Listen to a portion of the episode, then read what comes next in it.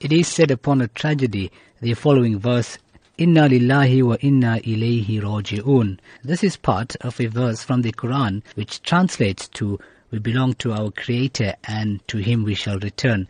The phrase is recited by Muslims when a person experiences a tragedy in his life, especially upon hearing the news that a person has died. The phrase may also be recited in situations that involve risk of any sort. The veteran's funeral will take place at 10 a.m. His janaza, which is his coffin, would leave Masjid al-Furqan at 9 a.m. after the janaza salah, proceeding to West Park Cemetery for burial to take place. His expressed wish is to have a Muslim funeral.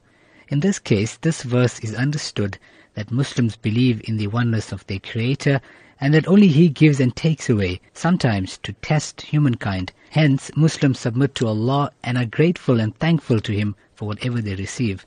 The deeper meaning of this verse highlights the reality that, in fact, everything you have will only be with you for a very short while, and then the owner will claim his right.